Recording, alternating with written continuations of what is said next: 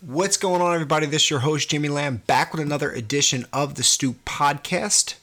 I was frantically searching for a sparring partner here for the beginning of this podcast. We recorded this actually Monday night, our segments with uh, Dan Mamajama and uh, my brother 84 Footwork. We recorded those segments Monday night, but some big time news broke here Tuesday night as I'm chopping this up.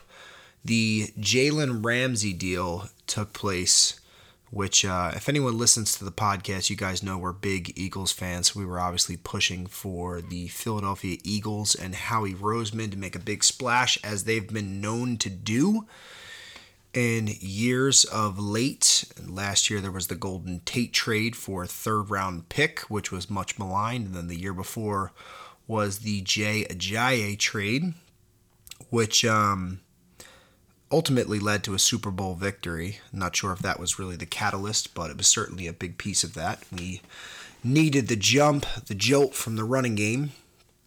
This time we see Jalen Ramsey go to the Los Angeles Rams for two first round picks and a fourth round pick, it sounds like, according to reports.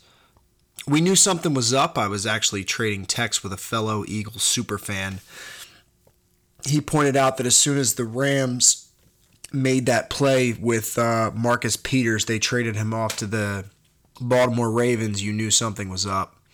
And then shortly afterwards, the Jalen Ramsey contract, uh, or excuse me, the, the deal was announced. I got to be honest with you guys, I've had some bourbon, so I'm sorting through my thoughts emotionally, the way everyone should, the way every rational football fan should. I'm my immediate reaction is uh, I'm disappointed in my Philadelphia Eagles because I think if you look at their past draft, uh, their past draft moves, it leaves a lot to be desired because I'm going to read you guys out some of the picks that they've made. This uh, Trey Thomas actually tweeted this out.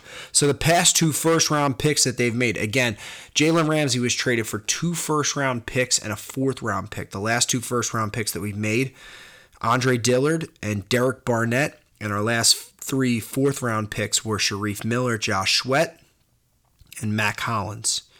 And uh, Donnel Pumphrey, I'll throw that in there as well. So I, I don't know if you if you're saying to me that that's too much compensation for me, I think that's uh, borderline ridiculous. I think I think that's relatively light to be giving up for a player of Jalen Ramsey's caliber. Now I know Brian Baldinger actually tweeted this out. I know Jalen Ramsey's play has been sporadic this year in particular. I know he's been a polarizing figure, but honestly, you're looking at him as potentially a completion piece, right?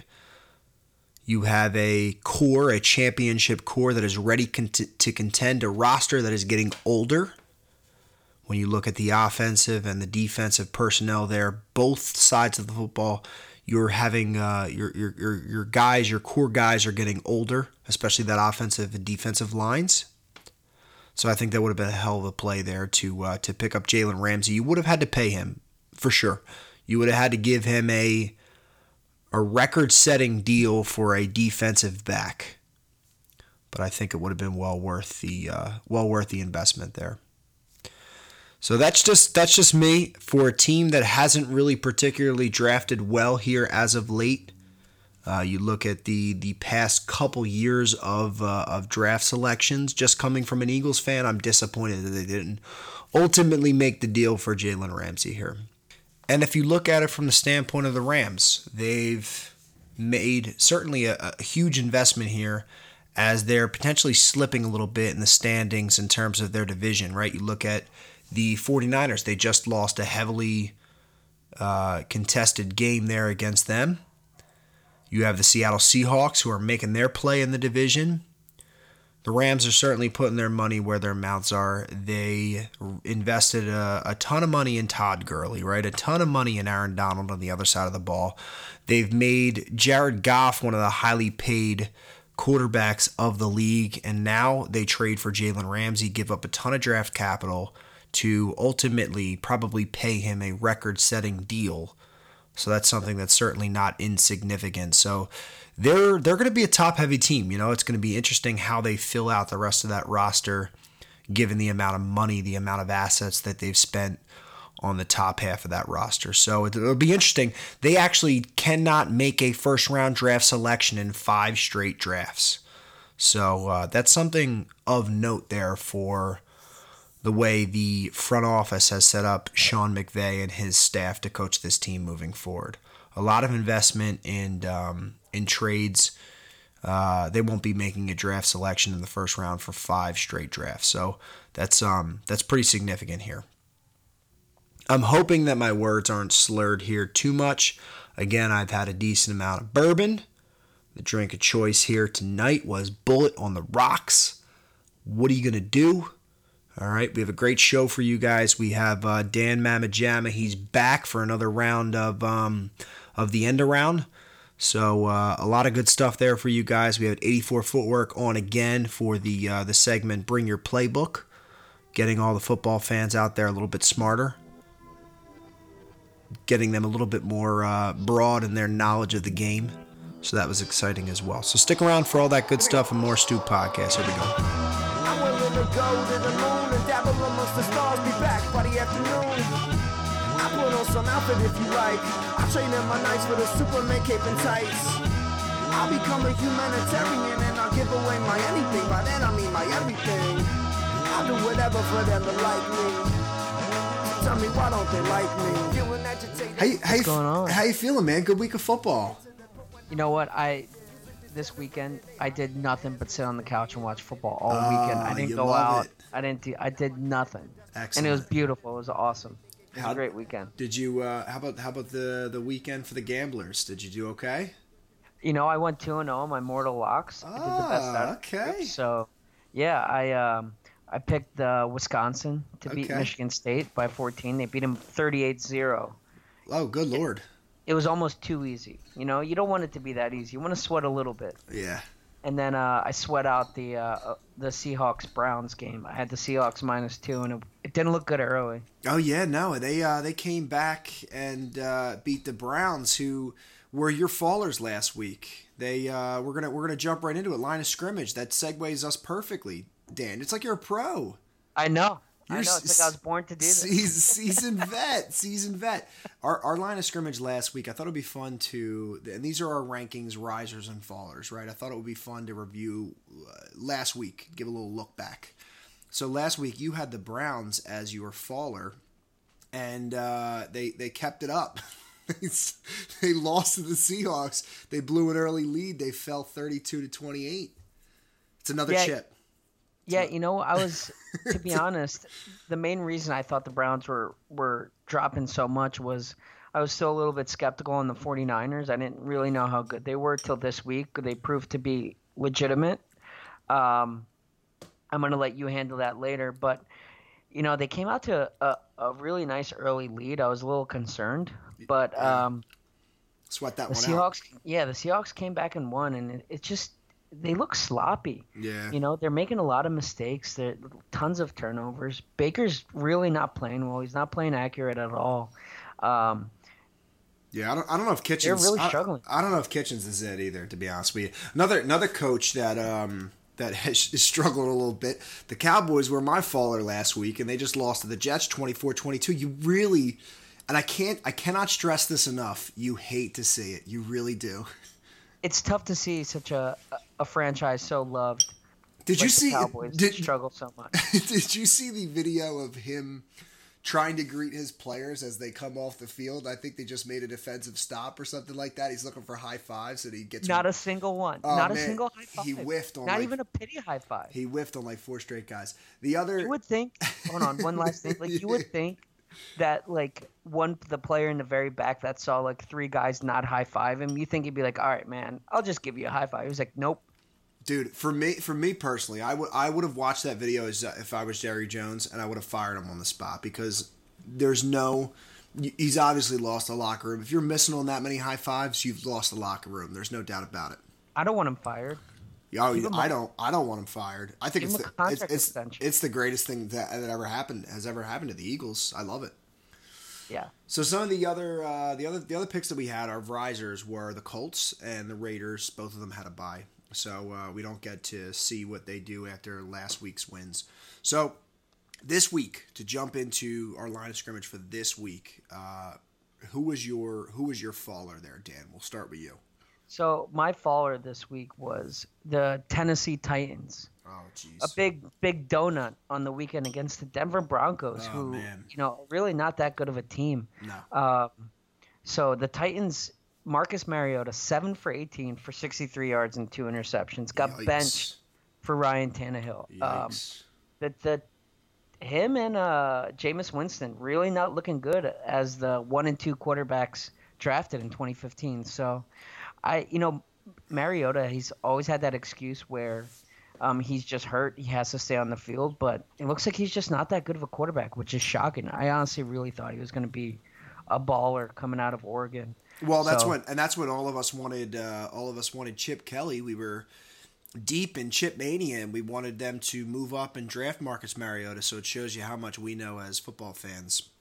Does that make the Browns even worse? Because they lost to the Titans 43 to 13, Yeah, first game of the year. Yeah, it's not, it's not great. I mean, I don't want to bring this back to the Browns, but yeah, I just wanted to think mention. week, week to week, it's just insane. You can't figure this stuff out. I mean, if I were if I were a betting man, I I, I would be playing in traffic by this point because I you just stay away from the Titans. That's what I Not, tell. yeah, it's a lot of stay away teams. Honestly, I think so. Yeah, it's it's all confusing to me. I mean, the other one, uh, the, the, the my faller this week was the San Diego Chargers, who are now two and four, and they lost to Duck Hodges. You can't lose to the Duck. You can't lose to a guy named Duck. Duck Hodges, twenty four to seventeen. The Steelers. It's insane to me. He didn't throw. He didn't Duck. He didn't throw anything down the field the entire game. Well, he didn't want to throw ducks. Yeah. They, they, Nice they- one there. Yeah, yeah. it's a dad joke. They uh, they call him Duck Hodges apparently because he is a world renowned duck caller. Am I getting that right?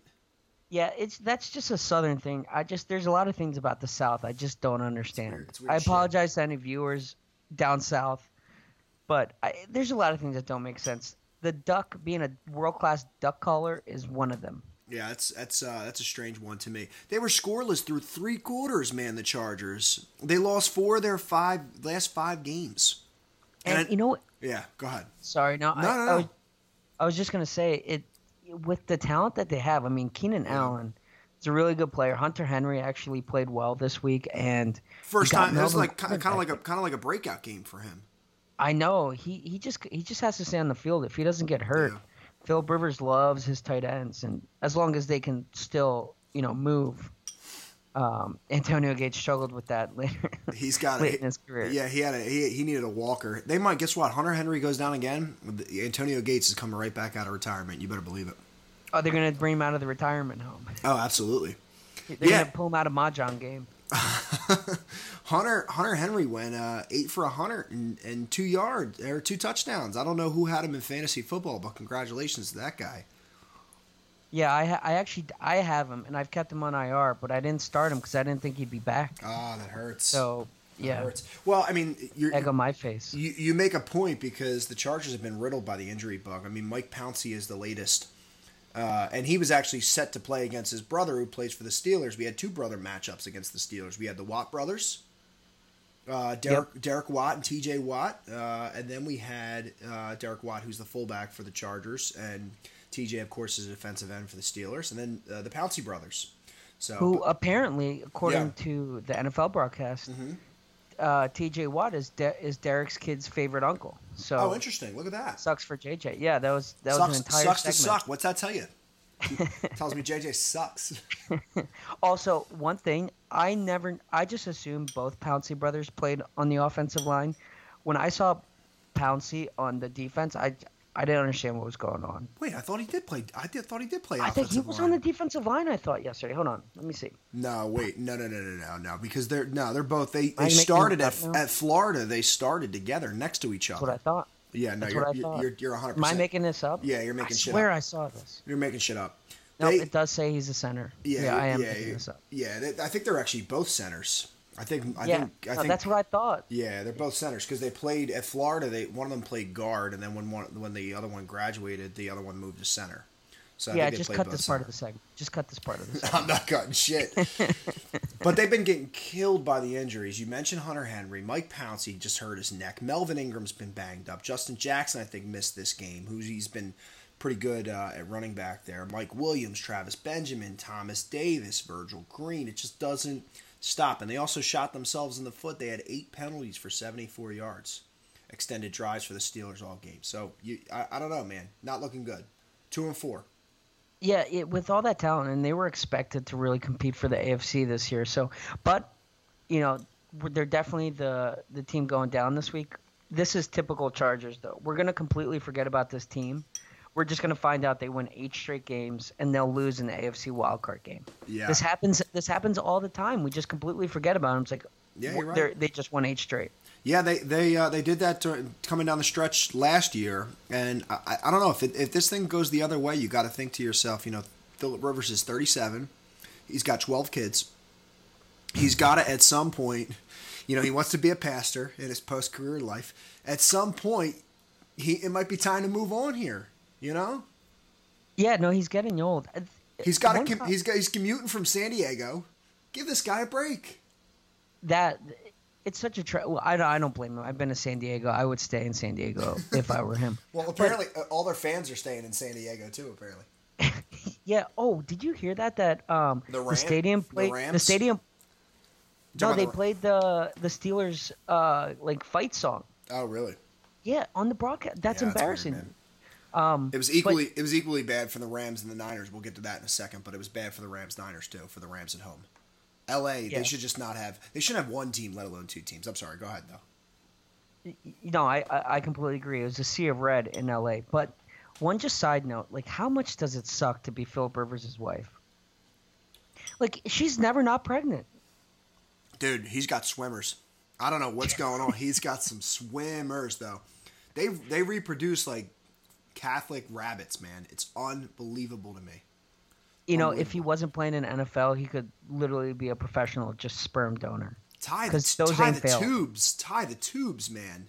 I don't think he wants to. I think he's a religious guy, and I think he wants to have his own football team. I was about to say he's got enough for a starting starting lineup, both sides of the ball. 20, 35, uh, the just starters for the L.A. Chargers, just all Rivers kids. That's it. That's that's all it is. That's all it is. Who was your Who was your riser this week? Talk so my riser of this week was the Houston Texans. Um, okay. They had a big win against the Kansas City Chiefs. Deshaun Watson is unreal. Is he a top five quarterback? You think? Not to get in, not to get sidetracked too much, but you think he's a top five quarterback? I think so. I think he's at least in the conversation. Yeah, I think he's one of the top. Uh, he's an MVP candidate this year. I mean, year. it's like I Mah- mean, it's Mahomes. It's um, it's it's Watson. I think's right up there. Brady, Rodgers, um, Russell Wilson. Russell Wilson. I would say Carson Wentz is probably in the conversation, but I don't think he's there. I agree. I mean, you'll get a lot of people that go back and forth on it, but if you look at just pure like QBR and statistics like that, I mean, he's he's great. But Deshaun Watson is playing unreal football right now, even with an offensive line that just gets them pummeled every single week. Yeah. Even the Texans, I mean, beating the Chiefs uh, is no in, in, slouch. In so. Kansas City too, right? Yeah, no, it's it's a big win for the Texans. I mean, they're four and two right now. They should be five and one. Do you remember that New Orleans game? Oh, Deshaun oh, yeah. Watson took him down that drive. Mm-hmm. They scored a touchdown, um, and they uh, the the Saints had you know yeah they came hit the they field came goal back. to win the game yeah. With like 45 seconds left. Mm-hmm. But that might have been Texans, one of the best games of the year so far. Oh, I think it. I think it was. Was that week one? That yeah. Was, was, that the Monday? Week one or two. Week one or two. One of one of those weeks. Yeah, here, hold on. Let me actually uh, look it up. Um, it was. It was week. It was week one. Um, yeah, it was a great game. So. Yeah, I mean Deshaun Watson's playing great. They have. Um, you got Carlos Hyde, who's actually playing really good football after being bounced around the last couple years. Yeah. DeAndre Hopkins, is an absolute beast. They got Will Fuller to spread the spread the defense, which is something we, we desperately the Eagles need. Yeah. But um, and and they have Kenny Stills to do the same thing. They have a lot of speed. Uh, they're doing it. The craziest thing we all slammed them for the Tunsil and Stills trade, and both of them are contributing. They're doing this all without a GM. Bill O'Brien's their GM. We all laughed at him. They're sitting here at five and one. I think a quarterback, good quarterback, covers up a lot of warts, though. Yeah, I mean Deshaun Watson is was a, a great pick. Um, so he's looking good for the for the Texans. Yeah. Okay, so my my riser here was uh might be uh, it's no surprise to anyone, I think. Uh, it's the 49ers. And I think I think you said that I stole your pick here, right? Or or did I steal your your fall? You stole my Chargers pick, yeah. Uh, okay. So the 49ers, they thumped the Rams. Nice uh, divisional foe there is 20 to 7. They're now 5 and 0. They're running away from the uh, with the division. And uh, their defense, they're really doing it behind their defense. The Niners I, I read this stat and I wanted to shout it out. The 49ers have recorded the best opponent QBR through week 6 of any team in their data set, in ESPN's data set, stretching all the way back to 2006. Their opponent QBR is 5.3 through week six. That's insane. Is that that seems? I don't know enough about the QBR, but that just seems really low. It's it's unbelievably low. It's unbelievably low, and they're doing it behind a uh, a defense that I think features a lot of like number one picks, and a lot of them that you forgot about. Like Jimmy Ward and Solomon Thomas, these guys were ridiculed. They were almost run out of town in San Fran. And now they've come all the way back around. They've come full circle, and they're actually making big, big time plays in more of in more, I'd say, complementary roles. Right? You have guys like Nick Bosa really leading the charge. Yeah, Nick Bosa is having a phenomenal year. What a great draft pick by the 49ers. But yeah, you're right. Um, Solomon Thomas really struggled the first couple years, but um, he's playing well. They got uh, Armstead on the defensive line as well, playing really well. Uh, Richard Sherman although he gets burned a lot, but uh, he's a good veteran presence out there, which is really helpful. Was Jimmy Ward drafted by the 49ers? I think so. I think he was a first round pick drafted by the 49ers, I believe. Okay. I do remember that he was a first round draft pick. I just forget who he was drafted by, but yeah. I believe you. Yeah, they had a they, they played really well. I mean, let's let's take a look. So on on third and fourth downs, right? Really the money the money plays where you need to get off the field. Well, something that the Eagles actually do pretty well, get off the field usually.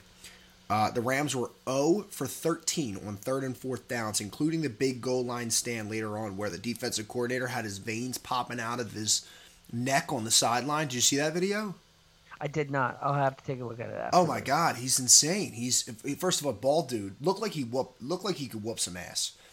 Actually, it was really interesting. Kyle Shanahan let the defense coordinator. I think his name's. I don't know how to say his last name. Robert Sala. Sala. Sala. Sala. I don't yeah, know. I, am not sure, but he let him take the podium, which is kind of abnormal. Yeah, I mean that's so typical. I haven't seen the video, but that's typical of a defensive coordinator. You want that out of your defensive coordinator. Oh yeah. You want his veins popping out. Yeah, that's he, a good defensive coordinator. You you want that high school um, football uh, weight room guy.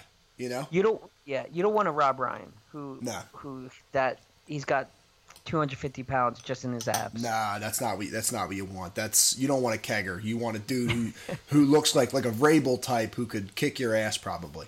You want a guy that can go out there and play defensive tackle and just mow guys down. Doesn't even need a helmet. Yeah. So they are now the only unbeaten team next to the Patriots, and uh, uncoincidentally, I think they are the two best defenses in the league by rating. So, and they did it all without uh, friend of the pod, Mike McGlinchey, who who's been out. I think will be out till midseason with an injury, and Joe Staley as well is also out. So both their tackles are that's out. pretty significant. they're still doing it, right? Kind of. Yeah, that's pretty good. significant. Yeah. So no, good for them. Um, yeah, you have to have a balanced team if you're going to win in this league. Um, and the 49ers are showing they can do that. Jimmy G is playing well. He's managing the game. Yeah. Crazy. You know, it's crazy to think about that. Three years ago, you had Tom Brady, Jacoby Brissett, and Jimmy G on the same team together. That's a great lead. Unbelievable. That's a great lead for our uh, for our scripted offense, which we're going to talk about in a little bit. You're, you're, getting so good at this. so uh, that's our that's our line of scrimmage, our, our rankings, risers and fallers. So we're going to move on to bump and run. These are our smaller storylines that we've seen creep up here. We mentioned it earlier in the podcast, but Jameis Winston looks pedestrian uh, today, Bruce Arians said he's not looking to make a change. Is that is that good news for you if you're a Bucks fan? I mean, it does. It, your backup is Blaine Gabbert. Like you just have no options. Bruce Arians is like, what? The, like, what am I supposed to do here? Is That's he the just, backup over there, Blaine Gabbert? Yeah, Blaine Gabbert's backup. Yeah, I mean, wow. what do you like? You know, the problem is Jameis does have some of those games where he actually looks like a, a legitimate first round pick, and then you have the London game where he started the game with an interception and he ended the game with an interception. Yeah, it's uh, it's I don't know. I think the jury's out. I think I think uh, it's he's no good. I think I think it's time to maybe pull the plug on this experiment. I, am I'd be willing to bet that there are a lot of ch- lot of teams like that uh, who are going to make a change next year, and these guys are either going to be backing somebody up somewhere with a young quarterback, something like that, or I, I don't know. Maybe a team's going to roll the dice and have you know Jameis come in. Maybe he's a stopgap guy. Yeah, you know the thing is, there's so many teams. It seems like that actually do need quarterbacks. There's only so many quarterbacks coming out of college this year that um, are legitimate. So it's who's going to get them. Um, that's going to be the hard part for the Bucks is who are you're going to get that's better than Jameis. Do you bring Fitzpatrick back in? Fitzmagic? I, if I were a Bucks fan, I, I, think I think I had enough of Fitzmagic. One of the quarterbacks that is coming out next year is uh, is Tua, and everybody yeah. is everybody is tanking for Tua at this point right now. Uh, ESPN, FPI say that the Fins have an 89% chance to get the top overall pick in the draft. The Bengals are the next highest at 6.7. Last year, the Cards had 33% going uh, chance through week six, which is crazy to think about that the Fins already basically wrapped this up according to this metric. That is an absurd percentage chance to have the number one pick, right? after week six. That's week great. six. We're not even halfway through. Successful tank job. Good job by the Fins. Good job Although by you guys. I will say this: five thirty eight predicts that they'll go two and fourteen this year. Who are the two teams that they're going to beat? I Who could they know. possibly beat right now? I don't know. It's very complicated calculations on 538, but uh, dude, I I don't know, man. You got to throw those out the window. You just got to be like they're going 0 16. I mean, you just had the Tua Bowl happen, which might have been one of their best chances at a win, and the Dolphins came up victorious by coming up on the losing end. The Redskins uh, prevailed 17 to 16 over the Dolphins in the in the Tank Bowl. Yeah, you know, and it's it's different in football. Like I remember the I we're Philly guys, so we're always gonna go revert back to Oh, Philly yeah. sports. But Love going back, to, yeah, going back to the Sixers process. I TTP mean, baby. yeah, I feel like it's it's easier to um, keep morale high Yeah. on a smaller team, but I just I can't imagine what's going on in Miami. I mean, the good the positive news is that you're in Miami, so who cares? so Did you I know? that that's how you have to look at it, honestly. Did you know that the Sixers tanked for 72 seasons? Did you know that? Every time, every time PTA, the PTI talks about their tank, they add another two seasons to it. It's they're, crazy. They're like, yeah. yo, the, the Sixers tanked for ten seasons. It was three years, dude. It was it was three seasons. And every time you hear them, it's like, oh, they tanked for eight seasons. Did you know? They were doing this for twelve years. They were tanking twelve years. I will say when we were in no in the middle of the tank sesh, it did feel like 12 years. Oh, it when did feel yeah, like 12 Ner- years. Nerlens Noel, Joel Okafor. Um, It did feel like twelve years. That was that's for tough. Sure. thank God we're out of that. Thank God. It's in the rear view. Now they look uh, like uh, like title contenders. Maybe maybe title favorites, odds on favorites, according to 538 again. So yeah, no, not that. So one uh, one situation, one saga that we're continuing to see play out through the media is uh, the saga of Antonio Brown. Apparently, he's guaranteed his signing bonus from the Patriots. Did you know that? So I read that article you sent me from the Athletic, Yeah. and it sounds like he has a really good case. I mean, I was curious about that as well. When you get a signing bonus, uh, that is guaranteed. I think it's just honestly the Patriots just trying to find loopholes, and um, Robert Kraft just really doesn't want to pay Antonio. But I don't know. You know, the thing is, like, I'm not a big Antonio Brown guy, but the Patriots are just a, a in my mind, a scumbag organization. So I know that they're going to try to do it. Tell us how you really feel.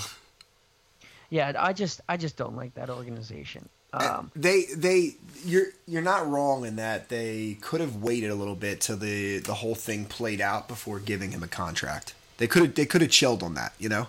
Just give it a couple of weeks. You know that you have mutual interest. I guess the I guess the thing was he's going to get signed by somebody else, but I, I don't know.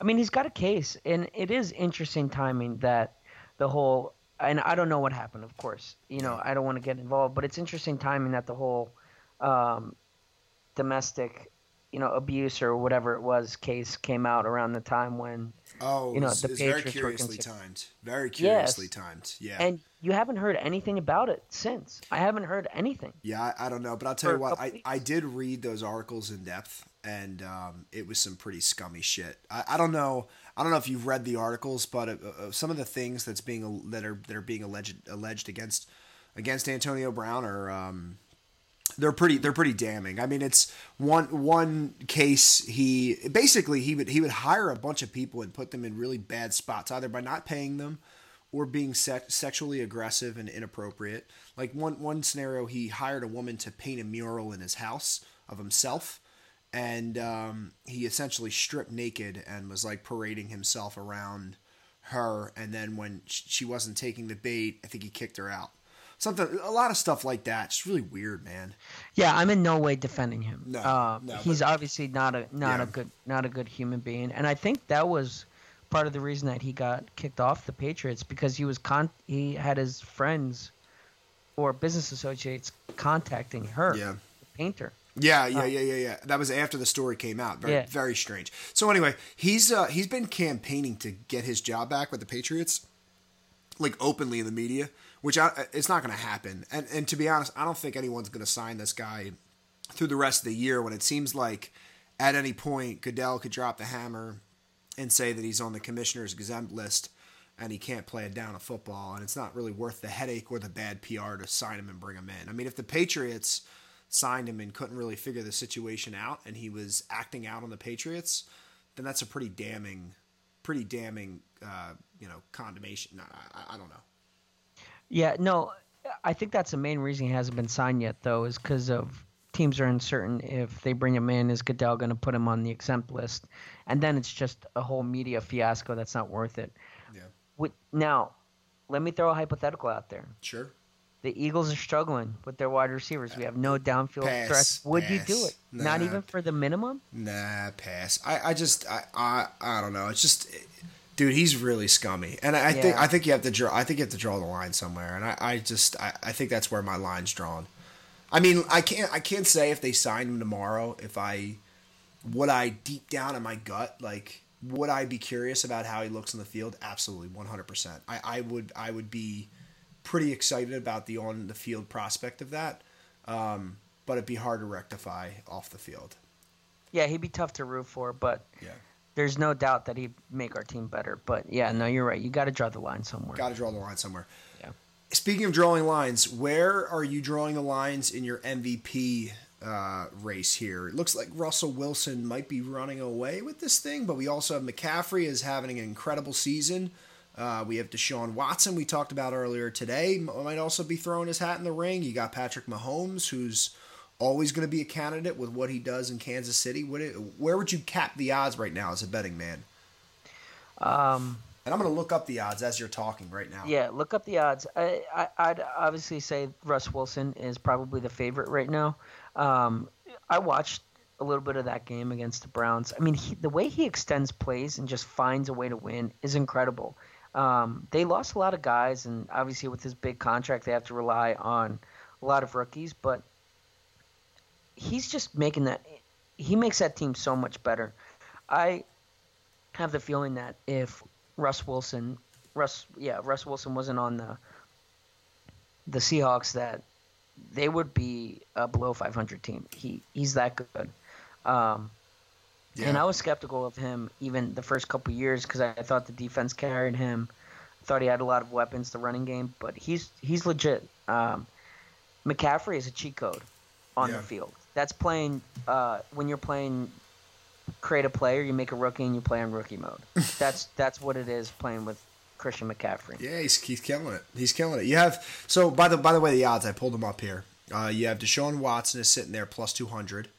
Um, you have uh, I think Russell Wilson is well. I'm sorry, Russell Wilson is sitting there plus two hundred. He's the odds-on favorite right now. Mahomes is second behind him, plus two fifty.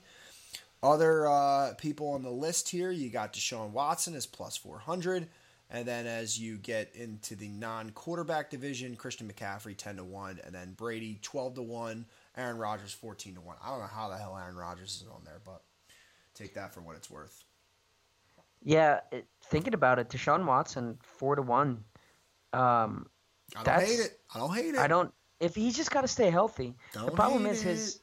The problem is his offensive line is not that great, so he could get hurt at any moment. But that is four to one. That's pretty good for Deshaun Watson. I think you'd be insane to take Christian McCaffrey at ten to one. Honestly, that this that there shouldn't even be. It should just be named the best quarterback because if anyone else is winning it, it's it's a sham.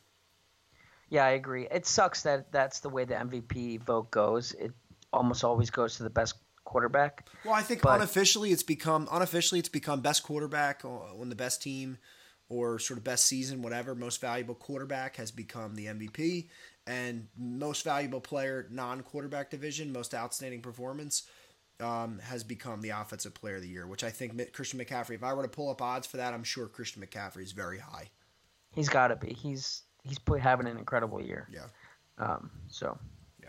All right, let's um let's move into our our meteor conversation here. This is our scripted offense, and uh, we were hinting at this earlier in the podcast.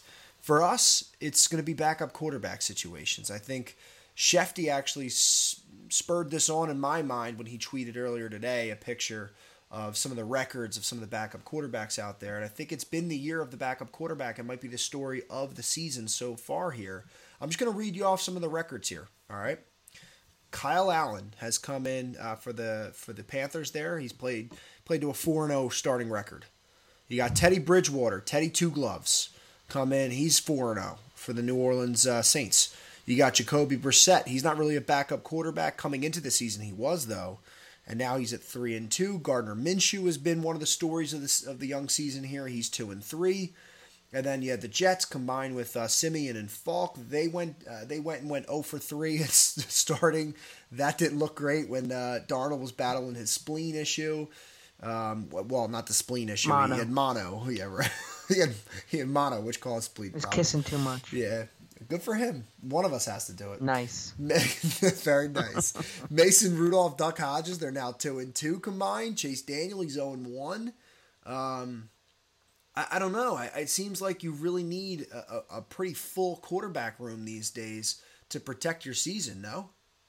Yeah, I mean, look at you know going just very quickly going with the Eagles. I mean, look what they did when they I brought in. I, Wentz. I'll always look to the Eagles, man. always look to the Eagles. Tell- but they're the perfect example of this. They're the perfect example. Yeah. Um, when they originally brought Wentz in, they had still had Sam Bradford and they had Nick Foles, veteran presence that helps him transition into the NFL. Mm-hmm. Yeah. And um, you know, the one I'm most surprised about this is Kyle Allen. I would have never expected that. I didn't know that much about him coming out of college.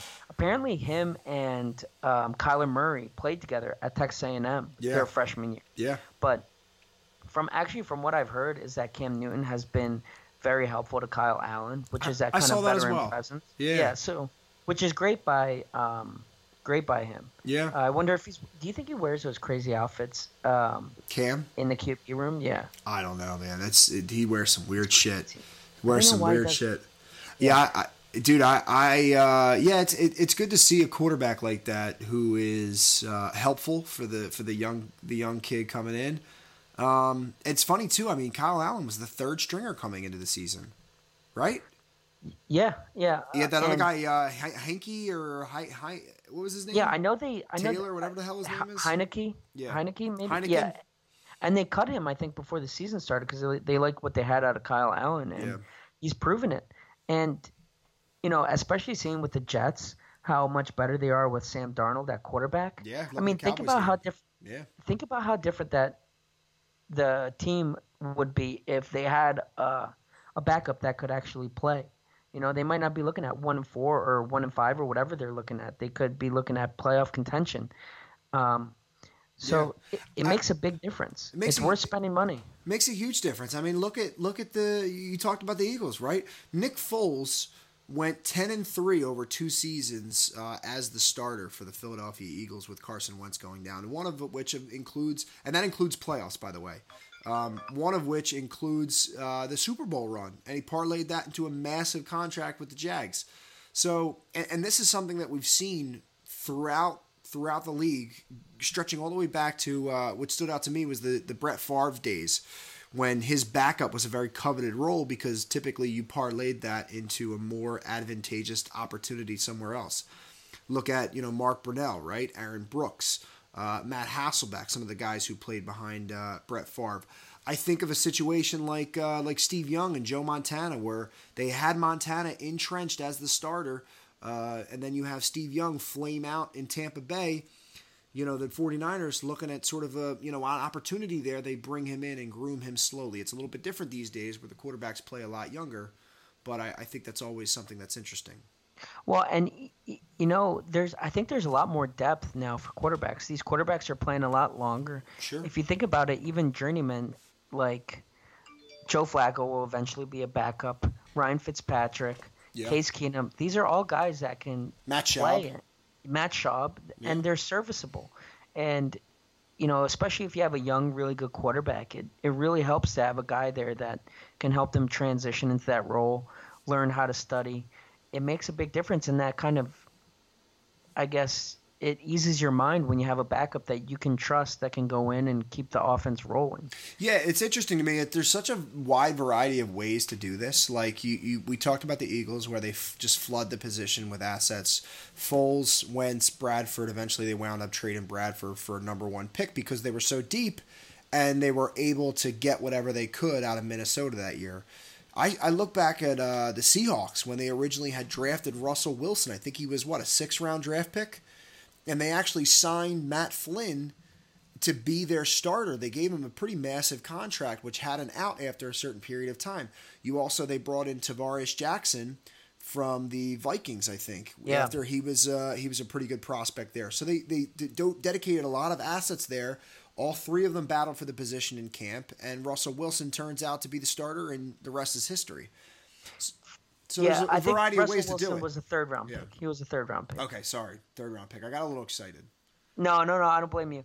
Um, you know what's crazy? Matt Flynn. How much money did he make from that one game against the Detroit Lions where he had 400 passing yards? Yeah, yeah. Looking at the, the we got the Lions playing the Packers right now as we record this. That's um, pretty insane that he he played that one big game and look what happened. I mean, a lot of uh, I, I have this jotted down in the show notes. A lot of Brady's uh, relief pitchers did the same thing. You know.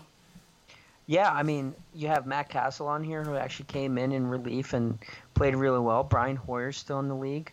I think he's backing up Jacoby Brissett in Indianapolis now. Yeah, look at Ryan Ryan Mallett, who didn't deserve any more chances, but got stayed in the league a lot longer than he should have been. Only reason because he was coached by Bill Ch- Belichick. By the way, there's no there's no doubt about it. Oh, 100 percent. And Yeah, then I- and then he goes to Houston with a Bill Belichick uh, disciple with Bill O'Brien. Yeah, and he sucked. And then he went, ended up with the Ravens as well. Yeah. And he just he actually played he started some games and then He was really tall started- though, Dan. He was tall. Did you know that? yeah. He had a lot of height. And he had a big arm. He can't big arm. can't teach height. And then you had then you had Jimmy G who played two games, just two games. That's all. And I think he might have also played uh, one like week seventeen game or something like that. And um, he was a second round pick with the Pats, and then they traded him off to uh, San Fran. And then Jacoby Brissett, same deal. They shipped him out to Indy when Indy was Indy was desperate for a quarterback because uh, Andrew Luck went down.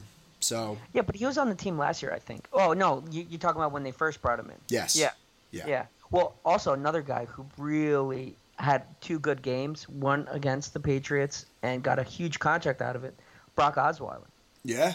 He Absolutely. signed a massive, like seventy million dollar contract with the Texans Mm-hmm. after that one year with the Broncos. Um, and you know, obviously he stinks. So But but but you but you actually make a good point because they made that they made that shitty deal with the Brock with Brock Osweiler and by all by all accounts like one of the worst contracts awful. You'll you'll see ever. And um, but they didn't give up. You know they kept chucking assets at the position and eventually they drafted their quarterback of the future with uh, with Deshaun Watson. Like you look at a team like the Redskins, it's not working out for them this year, but they have you know a, a journeyman backup in Colt McCoy. You have the young guy uh, Dwayne Haskins. Yep. Uh, as sort of a you know a, a guy with a lot of potential, and then you have uh, Case Keenum, who's now played for a couple of different teams. It really, really worked in one spot, hasn't worked in a couple of others. But I, I, I buy into the idea of throwing a lot of assets at a position and seeing what works. I mean, especially when going into the training camp, just Sure. give a couple guys a chance. Competition is really good. Just see what Competition, absolutely competition. I think that makes these guys better. No, Also, what is question now that you brought up the Redskins? What's Alex Smith's deal? Is he just is he still on the Redskins or is he done? it's a great question. I I, I think uh, I think his knee was ripped to shreds in five different ways. So I, I don't know. I think he um, yeah he's not playing anytime soon. I, I don't know if he's done for sure. I, I, maybe he gets released. I don't know. Yeah, I was just curious about that. But no, I agree. Um, Serviceable guy. yeah, what do you think's gonna? Just sorry, this is a side topic. What do you No, think's gonna okay. happen with Dwayne Haskins? I have no idea, man. I, I um I don't know. It sounds like they they're they're playing Case Keenum and Colt McCoy over him. So I, I know. he's got to be he's got to really be struggling back there, you know. Well, Jay Gruden didn't even want to coach him. He Yeah. he just refused to play him. I mean, how bad? He must just not be picking anything up if the Redskins are that um, bad and they're still not trying to see what they got with this guy. Yeah, especially as you look around the league and you you know we're talking about it now. They're playing quarterbacks younger and younger. We're seeing a lot of success with younger guys coming in, not really you know just throwing them to the wolves and seeing how it works out. I think you, I I don't know, more often nowadays you can see a quarterback play a game, two, you know, five games, and then you kind of know what you have with them. No, No, I think so. I mean, you know, at some point it just it just comes out to you know you can do the playbook as much as you want, you can study, but either the guy can play or they can't. I mean, That's what you see, and that's what we've seen with guys like Yeah. Blake, Blake Bortles, uh, Marcus Mariota, uh, Jameis Winston. We were talking about earlier. You know, like Jay Cutler was supposed to be putting it together for how many years? Like, at a certain point, either you have it or you don't, and you move on. You know? Yeah, I think I think the worst is just holding on to those guys. Like you said, the Chicago Bears. How many years did they lose of a really good defense and some pre- and Matt Forte and some pretty and Alshon Jeffery, just because they refused to give up on Jay Cutler. You got to cut, cut ties. Oh, also one one last thing about young quarterbacks. Kyler Murray looks like he can actually play a little bit. Yeah, he does. He absolutely does. That's two wins in a row now. Um, they had. Yeah, So- I, I um, you know, I one thing I do think is um, you know, going back to my philosophy of just like throwing a, a shit ton of assets at the position and seeing how it shakes out. Like I'm not against bringing some of these guys in in a second environment with a second set of coaches, just as a, you know, a refresher. Occasionally, like lightning may strike. You know, like occasionally you have these guys like you know, Rich Gannon who who figure it out late, late, late into their careers, and everything clicks. And you know, Kurt Warner was an example. Kurt Warner was about to wash out of the league. Had a lot of success. NFL Europe. He Yeah. played NFL Europe. Well, so he had a lot of success earlier in his career. After he was undrafted, he played in NFL Europe. Then he came over, won the Super Bowl with the Rams, and then he went and was a journeyman for a little while. Um, really didn't play well. Uh, played for the Giants. That didn't go well. Eventually wound up with the Cardinals and wound up making it to a Super Bowl. Had a second life there. You know, yeah, but he had a good team there. He had Larry Fitz in his prime and No, Quan you- Bold. well, that's what I'm saying though. Like maybe you could put them in the in a really perfect situation, perfect situation, perfect set of coaches, and lightning may strike. But I think you just need to give yourself a lot of options. Don't forget that they also drafted Matt Leinart there. You know, so they Yeah. they brought in Kurt they brought in Kurt Warner, but they also drafted Matt Leinart. At some point, they were playing some goofy two quarterback system, but they flooded the position and they they let competition prevail and see what shook out. Yeah, I agree. I think you. I think it's always good to have competition. Just bring a ton of guys in and see see who prevails. I mean, you want to see you want your quarterback to be the alpha, and when they when there's a lot of competition, you really see who stands out and who takes over, and that's exactly what you want. Yeah. All right. I think um, I think that does it for the scripted offense. What do you think? Any last points? You good? No, I'm good. I'm good. That was fun. Yeah, that was that was fun. Um, so uh, coming up next here, we actually already recorded this conversation. I'm going to splice it in here. Um, bring your playbook with 84 footwork. A little bit of chalk talk here. All right, you ready to rock? Yes, I am.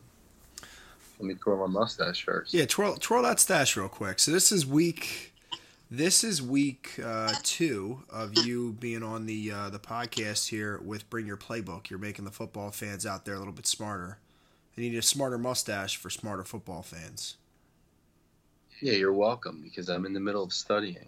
And you're making me come out and talk football. You're not I'm just to, cla- to, to, to, to clarify. You're not studying football. You're studying other material. Correct. What's what's the material of the day? Since you no longer have drinks of choice, you're sober with all the studying. Oh, that no, you're I do. Oh no, I do. Oh, okay. a- Uh, drink of choice. You're making the mountains cold. Okay.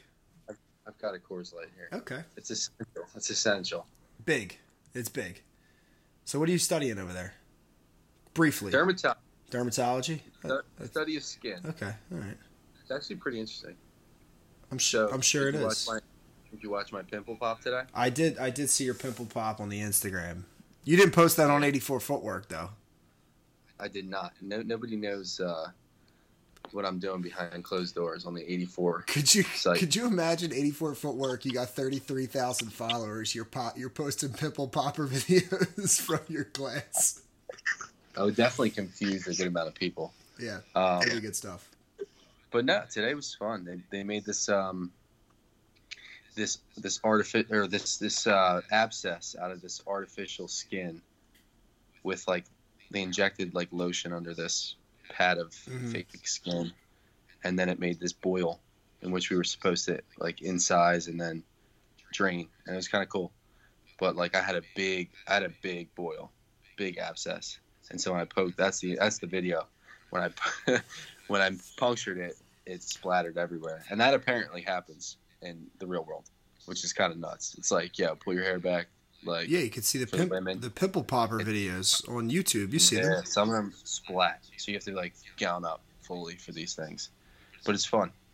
Or today was fun at least. So, anyhow, Anyhow, so uh, y- okay, so par- sometimes sometimes uh, I hear feedback from my thing, but I think now I'm good, so I, I'll, I'll be alright. I'll just cut that out.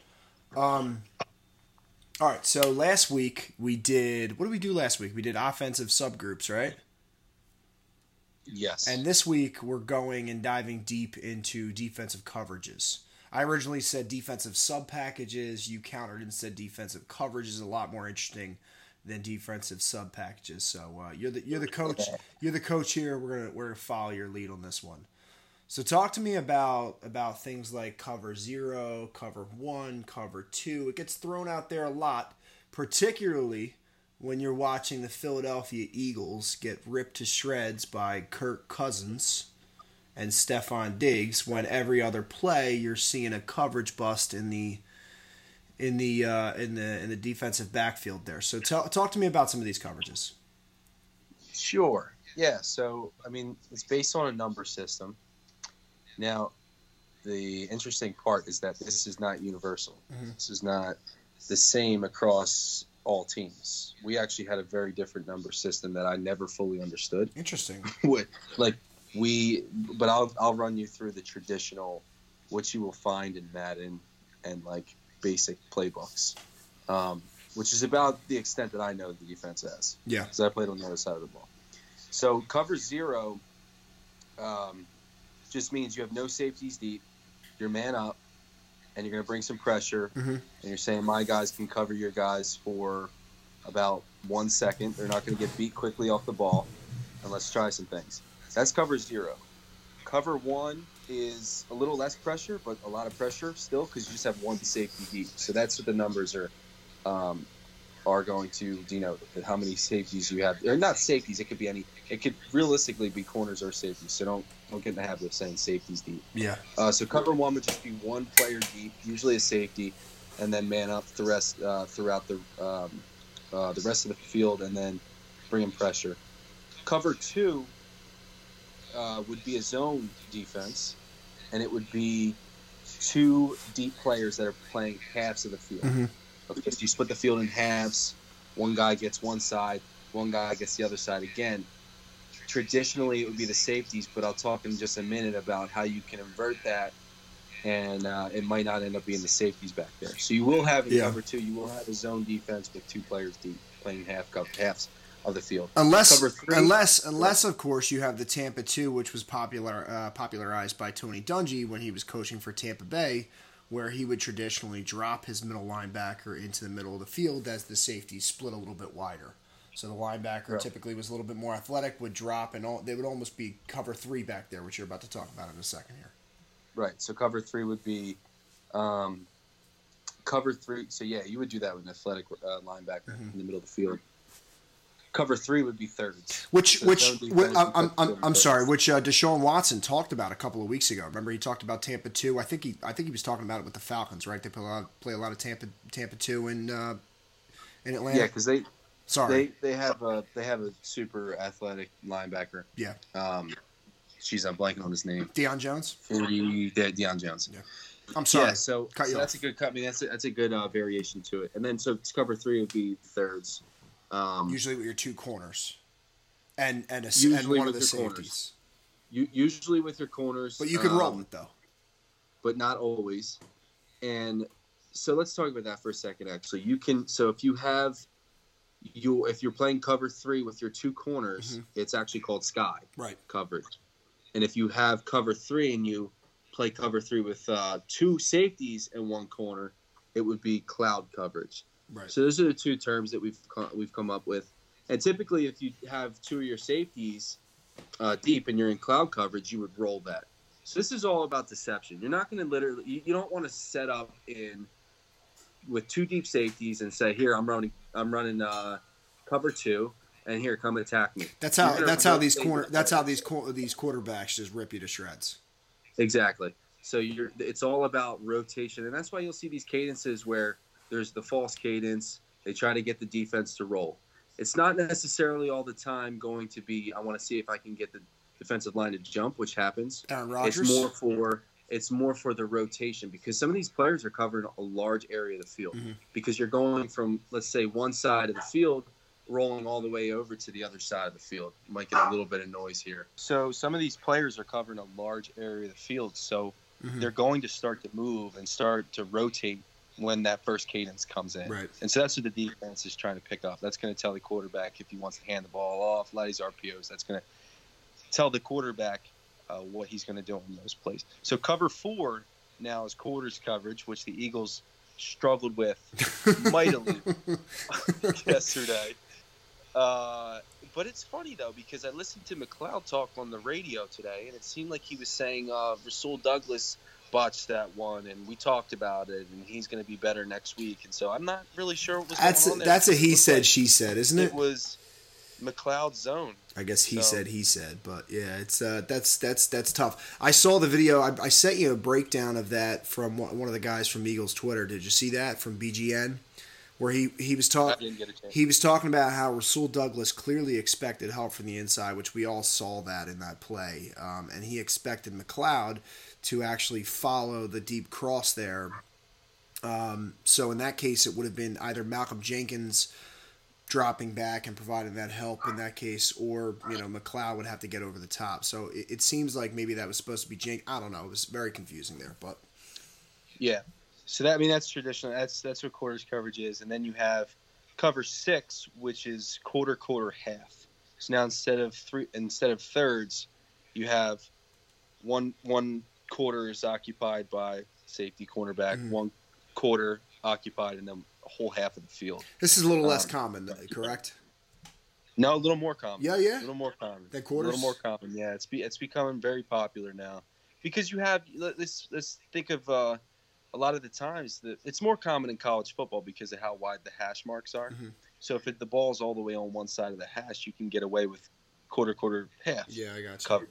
You know, you can uh, get away with that, but if the ball's in the middle of the field, so I guess in college it's it's more popular for cover 6 Mhm. and then finally you have cover seven, which is two man. So it's just It's usually called two man. Are usually usually yeah usually safeties are deep. Two safeties are deep playing halves, and the rest is uh is manned up, and that the, the Eagles will do that on third and deep, Hmm. um, and they they got beat on that a couple times last year. third and third and fifteen. They get beat a lot. They, no matter what, no matter what you're playing, they they're getting, gonna get beat. It doesn't matter. This is true. This is true. They're struggling right now, and hopefully they figured it out. So that's, I mean, those are the basics.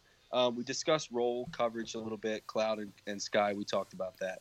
Um, And then you have a lot of you, So- teams like to blitz out of these looks as well, right? Like you have something like cover three buzz, where you know you're going to blitz some of your linebackers. You, you could you could blitz safeties and roll coverage to to uh, cover the holes Of there. course. There's a lot of different variations of that, but I think typically Yes. typically a lot of the times when we talk about blitzing, we're talking about relying on man to man on the back end to uh, to really uh, cover up on the back end, but a lot of the times it'll be a zone blitz where you know you have zone behind them just to confuse the quarterback. You're rolling coverages, that type of thing. Yeah, you make a good point, and this is why I was frustrated watching the game yesterday. As a receiver, you have to have awareness of what kind of pressure is being brought on the quarterback. At the end of the game, there was cover 0 Mhm. full on blitz. We're going to just guard everyone that's here, and we're going to blitz the rest of the players. Mhm. It was actually a double A gap blitz, Mhm. which Zimmer's known to, to run this double A double A gap blitz right down the middle Sure. off the center. And he brings pressure, and Kelce can only pick up one. Carson has someone in his face in a half a second. As a receiver, you have to recognize that. You have to have your head on the swivel, and you're going to have to make an adjustment in your route and adapt to that and be looking for the ball. And nobody Yeah. was looking for the ball. It's kind of frustrating, um, but you know that's just kind of how the cookie crumbled yesterday. So, so they, so yeah, you make a good point. There's a lot of blitz packages here, and you have to pay attention to that as a wide receiver. And that would be And and, that would be that would be you breaking hot, right? We heard Deshaun Watson in one of his breakdowns talking about how hot he said hot, you know, was supposed to be hot there and, and didn't actually break off his Yeah. route. He continued up the seam. That would be a hot a hot uh, route where you would you know recognize the blitz and basically vacate the spot that the that the person is um, is leaving. The de- the defender Yeah. is leaving. You would fill that spot and, and have your head on a swivel looking for the ball.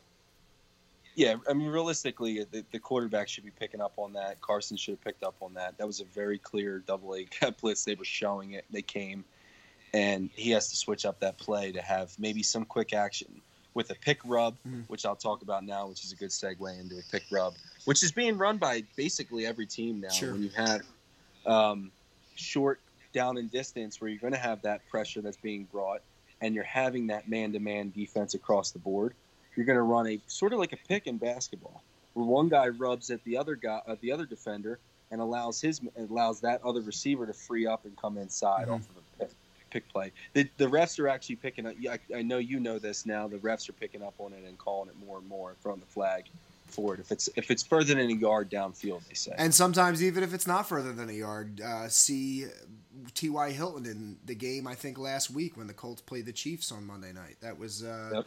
a sketchy call right there. What are some other things that offenses are doing to recognize the coverage sort of pre-snap? I know you talked about before varying your snap count, right? Where you wanted to, you know, you, you, you go at a hard count to force the defense to show their hand as they try to anticipate your count. What are some other things that the offense can do? The classic thing to do is to send a player in motion. Mhm. And if it's, you know, this is to tell if it's zone or man. And so you would send a player typically from one side of the field to the other. Mhm. And if the player is being followed by a defender, that would usually tell you that it's man defense. I would say that's 90% of the case in high school football, about 60% of the case now in, in college football, and probably about 35% of the case now in the NFL. Mhm. They're disguising these things now. I mean, I've, I've watched videos and breakdowns of a player literally being followed by a defender to the other side of the field, and then they just rotate and play zone. Yeah, cover two. And it's cover just- two it's- a lot of the times, right? yeah. Cover two. You just yeah. shift the player. Mhm. You're tricking. You're tricking the the quarterback into thinking he has an e- easy read, Mhm. and it's not so much the case. And then also you have combo coverages, right? So you have man-to-man defense on one side of the field, Mhm. and then you might have zone on the other side of the field. So there's a lot of variations to the coverages. It's not so black and white. Yeah. I, I do feel like, you know, it's funny. We're talking a lot about the Eagles because we're Eagles fans, but I do feel like, you know, Schwartz has run a very vanilla look. And um, it would behoove them, given the the lack of depth, especially on the back end, to vary their coverages. Is that something that teams with less talent you think do? Teams that can't rely so much on you know mano y mano, line up on the outside, bump and run, that type of thing. You- You have to be unpredictable. Some of the best defensive coordinators in the NFL are just you never know what to expect. They're going to rotate their players. They're going to trick you, um, and, and it's fun watching some of these NFL teams do that. And it's just the the uh, I guess it's the unpredictable nature that makes it so difficult to beat that kind of defense. Yeah. Um, and then the last thing I wanted to talk about before I get out of here and and and um, move on with my study in here is I just talked about the pick rub plays and and now what defenses are starting to do or have been doing for a while actually is this banjo coverage, this banjo concept, which is essentially like a switch on defense in basketball. Yeah, it's like a pick I and roll. It's like a pick and it's like a pick and roll switch defense. Exactly. So, um, and, and it worked. It works very well, uh, actually. Only a couple teams offensively have picked up on it and tried to counter that. Mhm. Um, but I'll tell you a quick story about Mu- uh, when I played at Muhlenberg. We ran the pick play. It was almost automatic. Short, short down in distance. We were running the pick play. The, the beauty of it is you can have the inside guy pick the outside guy, or the outside guy can pick the inside guy. Mhm. So it could be either way. So you never know what to expect and who's who's hot on that. Uh, so we ran it probably about two or three times one practice. And so we have, they, they say, uh, last play here, we're going to go goal line, um, see if the offense wins or the defense wins. You know, it's like a big competition thing. And so we go out on the perimeter. Sure enough, they call pick rub. And so I whisper to the outside guy, we're going to fake it. I'm going to come at you like I'm picking you. I'm going to go right back inside. And so, sure enough, the defender over top of me is peeking out to the outside, waiting for the pick to happen. He loses sight of me. I go out for a couple steps, go right back inside, banging for the touchdown. So I think, and I watched the Packers do this once. So you have to. It's all about counterpunch. Yeah. You talked about it earlier. And that's those are the best teams in the NFL. The teams that can counter. Yeah. You do something, I'm going to do something to counter. it. And so, uh, just wanted to tell that quick story. I love it. And I appreciate you having me on as always. Yeah, I think uh, you know one thing that really interests me, and, and I guess we'll leave it with this is, um, and maybe we'll cover this cover this in another week. Is the different types of route combina- concepts and combinations that are targeted to beat these different types of coverages. Right there, are cover two zone beaters. There are cover three zone beaters. Cover four, same deal. So some of the different concepts and some of the different counters that an offense can do to combat these different coverages is something that's really intriguing to me, just as somebody who's fascinated by offensive minds. So maybe that's maybe that's something we'll tackle in a later week. Put it on the board. All right, man. I appreciate it. Good luck with the studies. All right, I appreciate it, man. I'll talk to you. All right, see you. All right, we're back. It's going to be the install, which is going to be the look ahead to next week.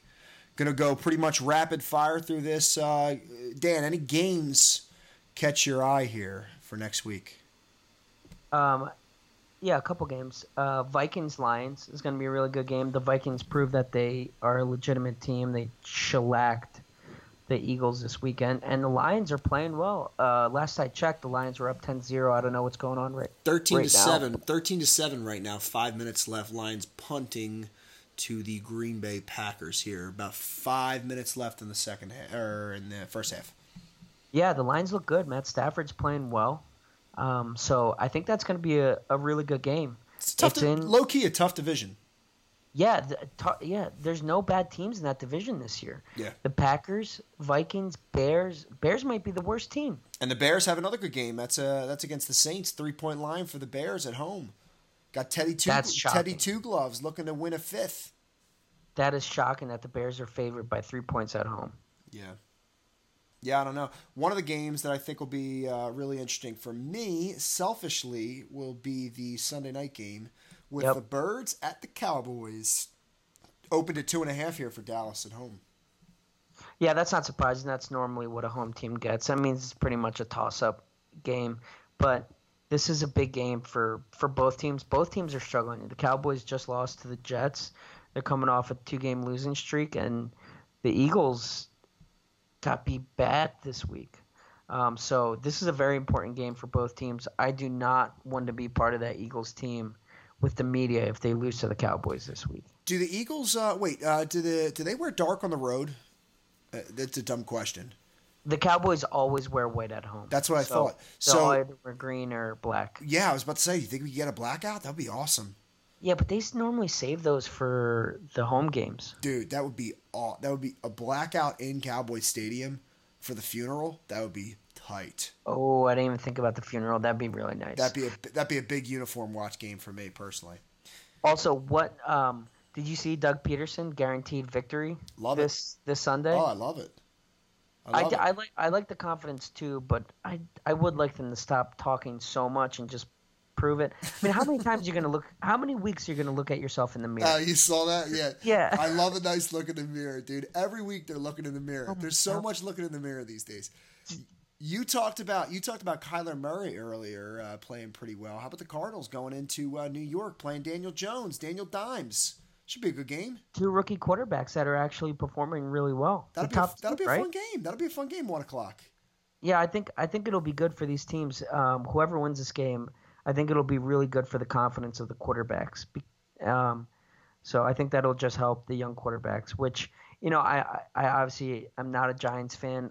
I'm indifferent towards the Cardinals, but you know, I'm rooting for these guys. You know, good young quarterbacks in the NFL. It just it just helps the game, the parity. So Yeah. uh, it'll Yeah. be good. I don't know. Raiders Packers might be fun too with the Raiders going into Green Bay. I think uh, Raiders coming off a coming off a bye there, low key a pretty good team. I don't know. It could be a good game. They were my riser last week, and they had a bye this week. So we'll see how legit they are this And- week against the Packers. And it's in. Gre- I'm actually going to the game. Ah, look at that. Yeah, It sounds so- like you forgot there for a second.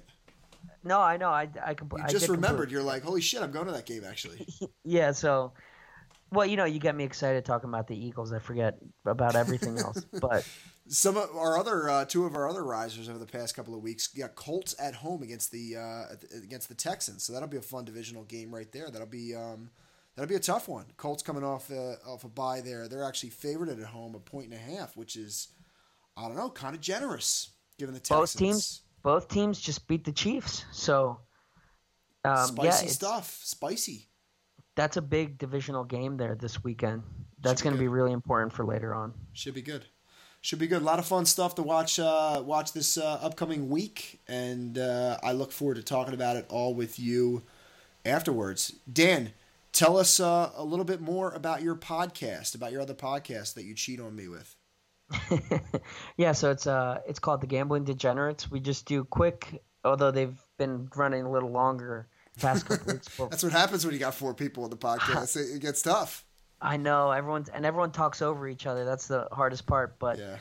Yeah. it's we just do a couple picks every week. We do our mortal locks: one college pick, one NFL pick. Went two and zero this weekend. Not to brag. No big, no big deal. No big deal. Not a big deal. Not a big deal. Would have won you money.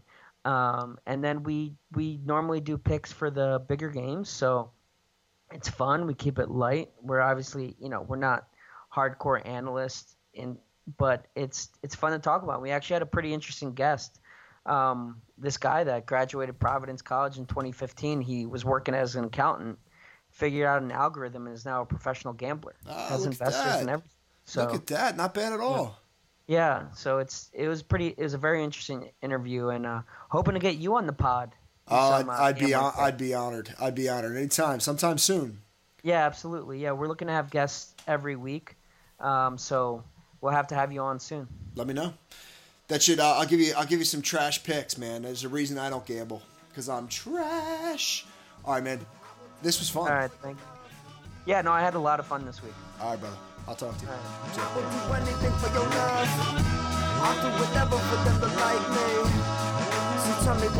right.